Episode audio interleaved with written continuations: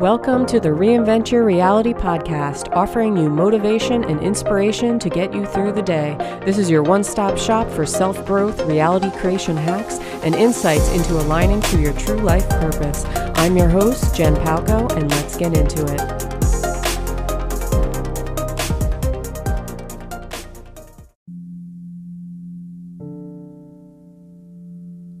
Hello, welcome to the Reinvent Your Reality Podcast. I'm your host, Jen Palko. Welcome to episode three of season three of this podcast. So happy you could join me here today for another juicy episode. And, and today's episode is going to be a little bit different because it's going to be interview style, interview style with uh, a friend of mine who I've known for uh, for a long time, probably from ten years ago. Uh, we used to work together back in the day. And um, I wanted to do this interview for, for a bit with her um, to raise awareness about something uh, called trichotillomania. Now, if you're not familiar with trichotillomania, I know it's a wild name, isn't it? Uh, it's obsessive hair pulling, okay? Obsessive hair pulling disorder. Now, I have a mild case of, of trichotillomania. I'm just going to keep saying that word, trichotillomania, because I can pronounce it right, finally. Uh, I have a mild case of it where I, I don't pull out the hair from my head, but I pull out the hair from my, my fingers and my toes mostly. I used to pull out uh, my pubic hair, um, but I've been doing this for a very long time since, uh, I don't know, very long time. And at first I didn't even know that it was a thing. I had no clue. I just thought this is just like a bad habit and I just do it and I don't think anything of it. Um, but I later found out that it's actually a diagnosable thing and, and people have it, and a lot of people have it, and especially women have it. And um, it doesn't matter where you pull hair out of at first. You know, I, I guess I had seen people in the past who had pulled hair from their scalp, and um, I couldn't resonate with them. But once I read a little bit more on it and, and realized that it doesn't have to be just hair from your head. It could be anywhere in your body, pretty much, uh, where you feel a particular urge to pull from that particular area. Um, I, I thought it was it was interesting. And again, I wanted to have this discussion about it because I know a couple other people actually who who have it as well. And I was kind of surprised by how many people actually do. Um, and how common it, how common is it, you could say? Well, I'll give you three stats, facts about Trich, which is the, the abbreviated name for it. Uh, people call it Trich. Um, but just to give you an idea, and this is from taken from the TrichStop dot org website directly, uh, a two thousand thirteen study reports that it's estimated between zero point six percent and four percent of the overall population and one percent in the United States will have experienced trichotillomania in their lifetime. This means that approximately two point five million Americans may be affected by this condition at some point in their lives. Okay, so it's not, it's still rare, but it, it does affect a good chunk of, of the population at the same time. Um, studies show, this is the second fact, studies show that the age of onset for trichotillomania is variable, with a mean age of onset between nine and thirteen years of age and a peak pre- prevalence at twelve to thirteen years. Um, it also says, although trichotillomania seems to be more common in children than adults, uh, severity of presentation appears to be higher in adolescence and prognosis becoming poorer as onset age approaches adulthood. Okay, and then just one more thing, the types of pulling and Uh, there are two types of pulling, namely automatic and focused pulling. Automatic pulling is when the person engages in the behavior habitually and without premeditated intent, whereas focused pulling is when the individual makes a conscious decision to pull. Uh, now, I experience both, okay? I pull if I'm happy, if I'm sad, especially if I'm bored, uh, if I'm anxious, if I'm depressed. It, it doesn't really matter. And just to give you an idea, if you're not familiar with trichotillomania or kind of why people do it, I'll just give you my experience. Maybe this isn't everybody's experience, but I, I think it's pretty similar across the board. Um, so I feel a sort of, like I feel the urge to pull, you know, whether it's from my fingers, toes, wherever. And I feel, sometimes it feels like I need the, to get a particular hair. Um, my favorite is actually when the hair is just growing in. And it's not growing in as, as much as it used to, but um, sometimes I'll kind of wave it in front of the sunlight coming from the window so I can see the hairs better. And, and that's my favorite. Like, like I love that. And it's kind of trying to grasp at that particular hair that you want to get. And you feel all this tension around it. And you feel, it just feels like the tension won't let up until you actually get the hair. And when you get the hair, you feel a sense of release or pleasure. Okay. It feels good in, in some particular way.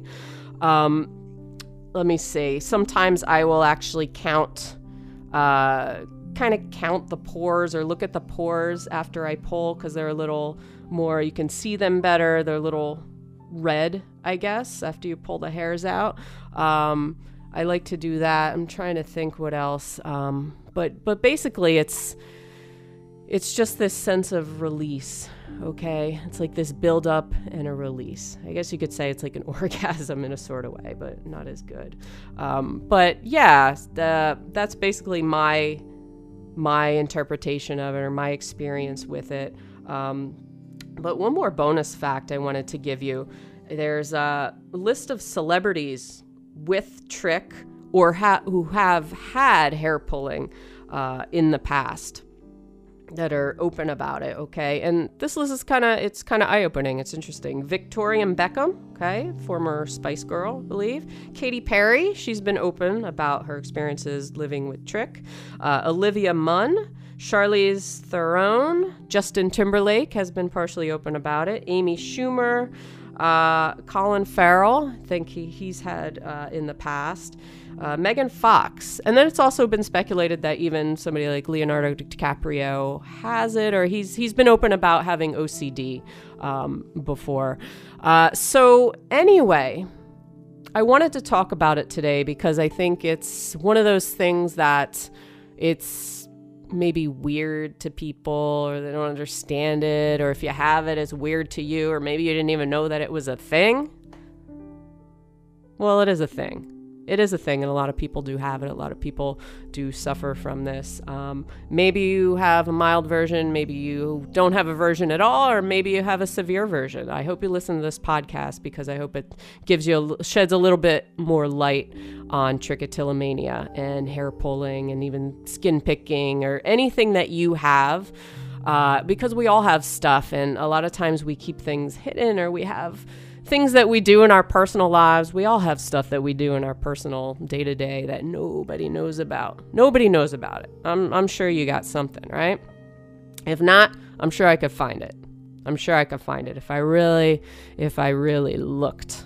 If I really looked. But I'm not going to look, so it's okay. So without further ado, um, here's the conversation I had the other day while in isolation. It was over Zoom, so don't worry. Don't worry, guys. Um, uh, with with my friend Caitlin Bodnar, who's been living with this since a very, very young age. And this was a very beautiful, lovely discussion. Caitlin's lovely herself, and um, I'm really glad she agreed to to open up with me about it and, and have this discussion. So without any without further ado, enjoy. Um, so it's called trich, I guess, is the abbreviation, right? And yeah, we, we those of us who have it, we we say like, oh, I have trich, or oh, are you a trickster? You know, like yeah. Um, I never heard that one. Um, and it uh-huh. also has a sister disease called dermatillomania. So, it, and sometimes oh, they can okay. go hand in hand. Okay, and what does that entail? The dermatillomania. Dermatillomania is essentially the same thing. Instead of pulling at your hair, you pick at your skin. Um, and my sister actually has that. So she'll pick at her skin until she bleeds, and she'll leave scars. Um, but it's the same concept. It's obsessive compulsive, and it's almost almost a way of self-soothing in a way. Mm-hmm. Yeah, because I thought it was interesting because I I have a mild case of it. Like I pick the hair off my fingers, my toes. I used to pick like pubic hair back in the day. I don't pick head hair. It's just like these and these. And it doesn't it doesn't affect me so much because it's like I can get away with not having hair on my fingers yeah. and stuff. Um, but I've done it for many, many years since I was younger, and I would just like sit there doing it. And I didn't realize, I didn't really think much about it until like I found that it was actually like a thing, you know, that other people have. And, and, um, cause I guess I heard of people pulling out their hair and stuff. So I never thought that it was anything, you know, uh, yeah. cause it was like a mild comparison. But then even like at work, um, you know, somebody I know has it, uh, somebody else's sister I know has it. Like very recently I learned this, and I'm like, wow, I, I didn't know. So I'm wondering how many, like how common it is and how many other people you know, yes. have this, but don't talk about it. I was diagnosed when I was nine years old. Um, okay. It manifested in August, and by September I had a bald spot. Um, I had just started school, so I was nine years old. And back then, you know, there, it wasn't really common. A lot of people didn't know about it. Um, there were very, very few cases across the country. I think there's only a couple thousand. Um, and then as time went on, um, people were starting to realize, oh, actually, we do have trichotillomania, but in more mild forms or in ways that were rehabilitated. So the amount of people who actually do have trichotillomania is now a couple hundred thousand compared to back when I was nine years old. I'm thirty-three now. So, you know, you're going back, what, twenty something years. So um, definitely, I think, I think the more that people start talking about it, the more people realize that they actually did have it. But back then it was a very taboo thing. Yeah. And I feel like it, people are talking about a little bit, but I don't hear about it like as a common ailment. I just read that Justin Timberlake has it. I don't know if you yeah. knew that. Yeah. I just, I was like, oh, that's interesting. Cause I never knew, because maybe he talks about it, but I just don't, I don't follow Justin Timberlake. So, yeah. um, but it's, yeah, it's, it's not something that's like, I feel is common in the mainstream, you know, people yeah, have it. And I guess it's more openly talked about, but. Exactly. I, I think people don't talk about it. And like, and it's not something that you would bring up in a daily conversation, right? Unless it's right. something that you can see. Like, for example, my trichotillomania does manifest on my head, um, and on, it has gone on my pubic area as well, but mostly on my head. Um, so when I started, for example, when I started working at Home Depot, I was wearing wigs because I didn't feel comfortable with my short hair um, until it grew out a little bit. And then, you know, in Florida, it's so hot, and wigs are really, really hot and sweaty. So I took it off one day, and, you know, but now it's the pressure of, okay, well, I don't want to pull out my hair so much that I have to go back to wearing the wig. So we had a conversation with me and my coworkers. We're very close.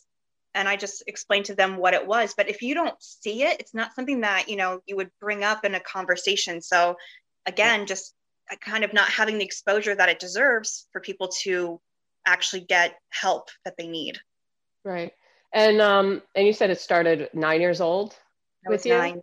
So yeah. what do you, were there any, any things in your life? I mean, that's pretty young age to yeah. start. Like, it was, how bad was it? Like, how often were you doing it? Like, what, what's, how is it, I guess, transformed from back then to now? And, um, how did you kind of, cause at nine, you don't really, I feel like you don't think too much about these things. Like, how, how was it for you where you felt like you needed to actually go so- get a diagnosis? So, or for me, again, it started in August, like the middle of August. And by September, I had a bald spot. So unfortunately, and, and just a couple months later, I mean, my head was completely shaved. I had patches of bald spots everywhere. So unfortunately for me, um, I did have a more severe case, and it manifested very quickly. Um, and over the years, it would change how it, how it was. Sometimes I'd be great, and sometimes I wouldn't. And I would kind of go into these like swings, you know, of having a really bad period of time and having a really good period of time. Um, actually, when I worked at M J O, where you and I used to work, um, like two years in, um, I actually had a full head of hair, my own hair, and it was down to mm-hmm. here, and it was curly. And it was the first time since I was nine years old that I had a full head of hair. Um, so that was a really special time. And then after yeah. that, it was all bad. And I can say that there are definitely triggers. And my environment when I was young was not a really good one. It was really tumultuous mm-hmm. to be at home. Um, I do have depression and anxiety, and they say that that will trigger um, your, your episodes, your period of time where you're not really good. Um, and I do find that to be true. I do find that I have a lot of environmental factors that trigger me. Um, so if If I, now that I'm older, I can kind of control it a little bit more, but if I'm not paying attention and I'm going through a stressful time, one hundred percent, I will start pulling my hair. Um, and I, I used to pull only in private. That's not the case anymore. Um, mm-hmm. Unfortunately, I just, because I think because I'm, I've been doing it for so long that it just becomes a self-soothing habit at this point. So if I'm sitting next to my husband, sometimes I'll be picking right in front of him. Okay. Um, what was I going to say?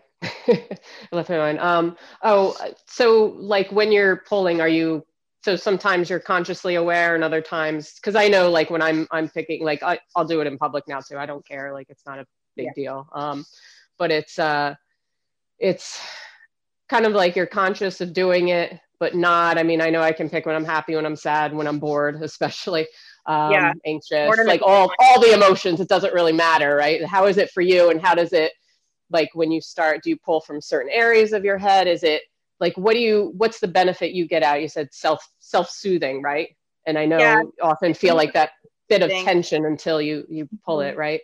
Exactly. Um, and that's exactly how it feels, that tension until you pull it. It's almost like, it's almost like you have the tension of the stress, right? And then you pull out the hair and you get that release. And that's exactly mm-hmm. how it feels. It's almost like pulling out the stress um, for me. Do I do it when I'm bored? Totally. Boredom is my worst enemy, um, one hundred percent. Yeah. Um, I do have, I call them hotspots, um, and mm-hmm. I do have hotspots. So I actually have two hotspots. One's here, way back here, and one's over here. Um, they're not bad. They're not bad at all. You really can't even tell, but they're there. Um, and my sideburns and like right behind my ears have always been a hotspot for me throughout the twenty something years of my diagnosis. Um, I used to have hotspots on the top of my head. I don't have that anymore. I don't really, I've never really pulled the back of my hair either. Um, so, you know, it's, it's interesting to see the growth when I shave my head down, because this is all thick. Yeah. And this is all thin. It's thin. So, yeah. Um, yeah, but there definitely are hot spots for sure. Yeah, it's it's it's it's, in, it's interesting because um, it's like yeah, what what in the brain is going on that causes us to just pick from one area, right, and not like your leg hair or something like that, or your arm hair, right? It just doesn't feel the same. You don't get that same kind of exactly. benefit from it, right? Exactly. Um, so when did you, I guess, come out to like family and friends uh, about this, and were you? Where you, I know you probably kept it hidden for a while, and um, you know, what age did you start wearing wigs and, and all that kind of stuff? Kind of take me through like the transformative, transformative transition period that you went through. Yeah. So um, my family knew right away. Obviously, I grew up in a big family. I had yeah. three sisters and my stepdad and my mom. So um, but my family pretty much knew right away because it was yeah. something that we well, was kind of hard to hide. Mm-hmm. Exactly. Um, and then in school, like I said, I was pretty much bald just a couple months after my initial start. Um, so, and I remember, I remember the day I started pulling my hair. I remember it very clearly. Um, I was lying in bed. I was on vacation. I was lying in the bed and I pulled out my hair and I noticed the, um, the hair follicle on the end. And I was like, oh, okay. I like this. And I kept mm-hmm. going and going and going. And then within months I was in a wig. Um, My friends knew pretty much right away because I wasn't in school for a while because of it, like a couple, like a week or so, um, couple days, whatever. And then when I went back, all of a sudden my hair was very, very different. Um, and they could start to see the bald spots. My mom would struggle to try to hide them with ponytails and hairstyles. And I had a weird comb over at one point. Oh gosh, the, the hairstyles were awful. um, so my friends knew pretty much right away. And, you know, my peers would bully me. I was horrifically bullied in school because of it. Okay, that um, was another question I was going to ask. Massively bullied um, because back Ooh. then, twenty something years ago, it was taboo for a girl to have short hair. Yeah. You know, I would have children come right away, make assumptions. Yeah. Boy, yeah. Like mm-hmm. what I had little kids asking their parents, like, what's wrong with her? They all thought I had cancer. Um, mm-hmm. The kids would pick at me at school. So everyone pretty much knew right away. Um, I think when I started becoming vocal about it and really trying to be like an ambassador for trichotillomania was in high school, because you know, I had, I just was tired of the bullying, you know, and I had girls who would like try to gossip about me and I would confront them. At that point, I was getting so tired of it, but I just confronted them. And I said, listen, if people have questions about this, you need to be referring them to me because I'm living this and you're not, you're not mm-hmm. trying to be helpful. You're trying to be rude. And that was when I decided I'm not going to let trichotillomania oppress me. I'm going to start talking about it so people understand this isn't something you should be bullying other people about. It's a disease. It's not curable. You can rehabilitate it, but it's not curable. Mm-hmm. We don't do that. We don't make fun of people who have illnesses. So that was um, a turning point for me.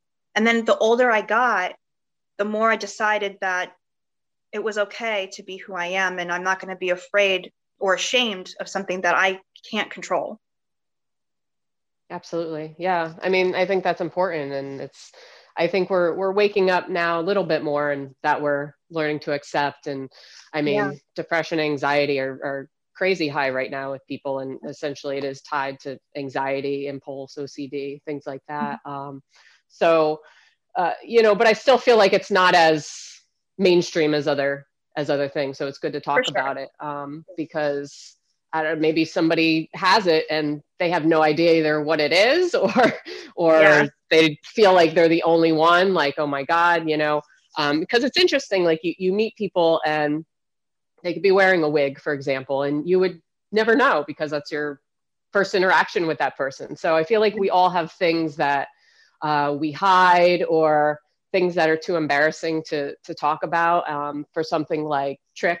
If it's just like weird, you know, to people, like people pick their skin. We've heard about people cutting. We've heard about all kinds of things these days, but, um, but yeah, picking out head hair is not normal because our society is based around beauty and, and superficialness yeah. of, of women, you know, looking perfect, like Instagram, you know, filters and, and that oh, yeah. sort of thing. So I think it's really, really important. And we're getting to a point where we're accepting more body image issue, you know, with body image with women, but there's still that underlying, you know, default that we always kind of go back to, where we will still look at people in kind of a weird way just because we've been trained that way our whole lives. So I think it's good to openly talk about it. And I commend you for openly talking about it, because I think it's it's super important. And it's not something that's easy necessarily to talk about. I mean, do you still have moments where it's hard to talk about, or, you know, for where sure. you're kind of triggered by certain things, red flags that you go back Absolutely. to? Absolutely. Yeah. Um, you know, when I first came out about it to my coworkers, um, I was very nervous because, again, I had been bullied in my time. Um, now I'm really fortunate in a way because my coworkers are younger than me. They're all twenty, twenty-one, twenty-two. And I feel like the younger generations really, they focus on inclusivity, right? They focus on being woke. They focus on understanding other people and, and really trying to accept them for who they are. So for me, I was so nervous to talk to them about this because I didn't know what I was going to be met with. And all I was met with was love and acceptance and support, which was wonderful. Um, but there are still moments like I, the older generations, the older people I work with, for the most part are respectful, but they still use words that trigger me. So for example, when they're like, oh, well, you know, it's, it's kind of weird that you do that. And it's like, okay, you know, I have to kind of take a step back and understand, but they grew up in a time where you didn't talk about your problems, right? You just hid them. So I have to try to be a little bit more understanding that they're not trying to hurt me. I just have to teach them something, you know? Um, so I definitely do still get a little triggered here and there, but again, I'm thirty-three. So I've been through a lot of stuff. So I just try yeah. to, you know, take it as it comes and goes. Um, but I wanted to touch base on something that you said earlier. You were talking about how we have that standard of beauty for women and how it affects your self-esteem. Growing up, my self-esteem was very, very poor because you had that standard, right? And we, I grew mm-hmm. up in the nineties. And, you know, for anyone who was in, the, who was alive in the nineties, it was all about beauty. You know, you had to be yeah. wafer thin and, and tall and lean and the, with the body and the hair and the glitter everywhere. And Barbie. I didn't have that. Yeah, Barbie. You had to be Barbie. And yeah. I was not a Barbie, you know, not at all. The new Barbie no. movie coming out, by the way. Oh, gosh. I bet. I, I'm not going to go see it, but yeah. Anyway. But, um, you know, it really affected my self-esteem and how I saw myself. And not, I'm not talking like body dysmorphia, not in that way, but just mm-hmm. when I walked, when I, I hated to look in the mirror. I actually went a period of time where the only time I looked in the mirror was to brush my teeth. That was it. I put my makeup on and I walked away from the mirror and I didn't look at it because every time I did, every time I saw myself, I hated myself. I hated the way I looked. I didn't think I was worthy of good things. I didn't think anyone would love me. I didn't think anyone would want me. And it was a really hard time. Now, because I think times have changed, like you said, you know, we're becoming more aware of that women are beautiful no matter what we look like, because, mm-hmm. because we are, we're just gorgeous. And I think now that we're understanding that and really allowing ourselves to feel that empowerment, for me personally, having short hair, I don't feel ugly anymore. I feel like I'm, I feel like I look super cool. I look chic. I'm having mm-hmm. fun with it. I'm learning how to love myself. But the challenge of having an, a, a disease that you can see really does affect how you feel. So I feel like, I feel like those two things, like self-image and trichotillomania, they're always kind of a, a constant battle, especially for women. Yeah, absolutely. Especially with, with the scalp hair. Um, but I've also noticed not only you're embracing the short hair, but also like funky colored wigs and, and stuff. So you're, you're making, making fun of it, which is, which is awesome, and kind of embracing yeah. who you are. And like, this is, this is me, like, you know, exactly. if you have a problem, like fuck off, you know? So, um, yeah, I think that, I think that's awesome. Um, let me see if there's anything else. Uh, da, da, da, da. I mean, for a while, did you try to stop? Did you do things like, I'm sure you've done everything in the book, trying oh, yeah. to stop and yeah, all that kind of oh, stuff. Gosh, yeah. Um, so let's see, what are some of the things that I did to try to stop? Um, try to stop and also have, um, did you lie or make up excuses like to other people about your hair, or, or like wouldn't go out in public and things like that? Um, I didn't lie about it because again, I, I, I, I didn't really want to lie about it. You know what I mean? It just, I just mm-hmm. didn't want to talk about it. Um, so I guess maybe lying through omission, I just wouldn't have the conversation back in the day.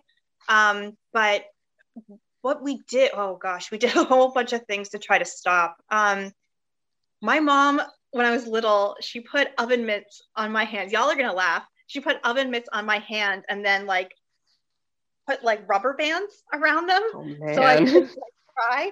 But I would, I'm like Houdini. I can get out of anything. So I would bust out of that in a New York minute. And, and um, really, how feasible is that to walk around with oven mitts like for twenty-four seven at night? Okay. It was just that night, because back when I first started, I only pulled at night in the comfort of uh-huh. my room and my privacy. So my mom put oven mitts on my hand and like wrapped them up. But I, yeah. like I said, I get out of anything. So I was out of that. No time. um, oh yeah. Um, we tried obviously medications, uh, therapies. The medications back then, I don't know about now because they ch- constantly are changing and developing, but back then those antidepressants were not made for children my age. They were barely, barely usable for teenagers. Um, so I, I mean, I was on Zoloft, I was on Prozac, I was on a whole slew. I had Xanax at one point. Um, you know, developed a little bit of a Xanax problem in my young age. Thank God I don't have that issue anymore. Um, but it, you know, that medication really wasn't made for kids my age and my size. I've always been yeah. this size. Since I was nine years old, I stopped growing. So this is, this is it, you know, and I'm a small woman. So that's, those medications were too strong for me. Yeah. Um, we didn't do them for very long. We tried the therapies. Therapy doesn't really work, you know, because you're a kid, you're developing, you know, your, your brain's not fully developed until your early twenties anyway. Um, and I just, I couldn't put into words what was going on. And when I could, I had backlash at home. So I really didn't have, I, my mom tried really hard to be a good support system for me, but she didn't have support. And because she didn't have support, I didn't get proper support on top of being bullied at school. So therapy to me was kind of a waste of time, because anything I said could and would be used against me in my own home. So I didn't really want to talk. Um, and then we, another thing we tried, because they were like, oh, well, if this is self-harm, if it's self-harm that you like, let's try rubber bands. So I used to have a rubber band around my wrist, and whenever I wanted to pull, I would snap it. Mm-hmm. That's not I've, really I've done that as well. Yeah, that's yeah. not really helpful, because as we mentioned earlier, it's not the same sensation as pulling the hair from my head. Right. I'm not getting the same satisfaction. That's one thing. And for two, I had welts on my wrist. You know, people were, right. I already was the weird kid at school. I didn't want to be known as like the cutter, or like the suicide girl, you know? So I stopped that pretty quickly. Um, but really just as I got older, I, I, like I said, I just found out that I needed to be able to keep my own inner peace. Um, and when I can maintain my peace of mind, I, I don't stop pulling, but I slow less. So, yeah. and that's a good thing. If I can manage it that way, then that's fine. Yeah. I mean, I, th- I think it's important talking about any kind of impulse control that so many people are trying to, f- they're resisting the impulse so much that they're actually making it more stressful for themselves than if they just kind of let go, or or consciously just sat in it. And it's like, okay, I'm doing this, I'm aware of it. And yeah. I, I think that in turn, like you said, you'll do it, you'll probably do it less frequently or something, rather than when you're kind of, you know, gripping and you're squeezing and you're trying to do something, then it's just going to explode and get worse essentially. Absolutely. So I think, I think that's a huge difference. And it's part goes back to self-acceptance and um, loving who you are and being like, okay, this is me, this is a part of me. And I think back in the day, maybe even now, doctors, they weren't sure what to do with somebody like you, right? They didn't know yeah, where know. to fit you in a category. So they're like, okay, uh, we'll give her Xanax, or we'll give her, this seems like an anxiety disorder. So we, we all like, you know, like to put people in boxes, specific little boxes. We know that. And yeah. It's like, all right, well, this kind of fits in here the most out of, because I can't fit it anywhere else. So let's just, you know, give exactly. this child some Xanax and, uh, and hope it all works out for the best. Exactly. So yeah. I watched, I watched a documentary years ago. I mean, we're going back at least seven, eight years ago. This documentary came out about trichotillomania. Okay. And I thought it was interesting. One thing that they said was they questioned whether or not it was actually an extreme form of grooming. Now, for any of your viewers who do have trichotillomania, they might be able to, you know, um, relate to this, but when I'm pulling, it's like I find that right hair, or that, that right group of hairs where mm-hmm. it feels different. Uh, maybe because I, my hair is actually very naturally curly, and it can be kind of kinky curls, you know? Mm-hmm. So if I find like a kink in the hair, it's like, oh, okay, that, that hair there, you know, I want that one. And I pull it out. So I, I always quite, after I saw that, I always questioned, like, is this really a depression, anxiety thing, or is that just triggering me to do it more? But is it a sense of like a, an extreme form of grooming almost? Like, I don't know, like you, you pick out on your hands, and, and I don't know if you can relate to that too, but for me, I definitely do. I'm like, okay, I want that one, that one hair mm-hmm. right there. If I can get that one, I'll be fine. And of course I get all the ones around it instead of the one that I need. Well, yeah. And the one that you need, it's, it's so much stress and tension building up to that, trying to get that one. And until you get it, like, you're not going to be satisfied. Um, yeah, but yeah, exactly. Like picking out the hairs on my fingers. Um, I definitely have preferences for what feels the best. It's kind of mm-hmm. like, I like when the hairs are just growing in, or I'll yep. go stand in sunlight. I could see them better, and I can, you know, or sometimes really I use tweezers better. or something. Yeah. So it's, it's really, really interesting um, because to the average person, okay, maybe that sounds weird, but does that make me mentally insane? No, you know, no. It's just, I feel like I, it goes back to everybody has something that they're probably not talking about, something that they do in their personal life, day-to-day life oh, that maybe they never even thought of. Um, yeah. So that's what, again, why I wanted to open the conversation, because I think it's important, and we shouldn't be ashamed of who we are, or put ourselves down because we feel like nobody else does it. Well, yeah. Everybody does something, you know it. Oh, yeah. I know it, you know it. Like, everybody's got weird stuff that they do. Yeah. And and perfection isn't even, isn't even a thing. We shouldn't try to be perfect, you know? So it's, um, yeah, it's, it's a, it's an interesting thing, but, um, what, do you know the name of that documentary by any chance? I don't, I'd have to go back and look it up, but if I find it, I can, I can send it to you. Yeah. Shoot it over. Cause I'd, I'd be curious to watch that, or if it's, I don't know if it's on Netflix or Amazon or one of those, but, but I'll look it up. Cause there's, there's not many documentaries or or things on it. No, there's not. Not there's much. Not. Yeah. This one was a really good one. So if I can find it, I'll definitely shoot it over to you. Yeah, that'd be awesome. Thank you. It was really an eye opener.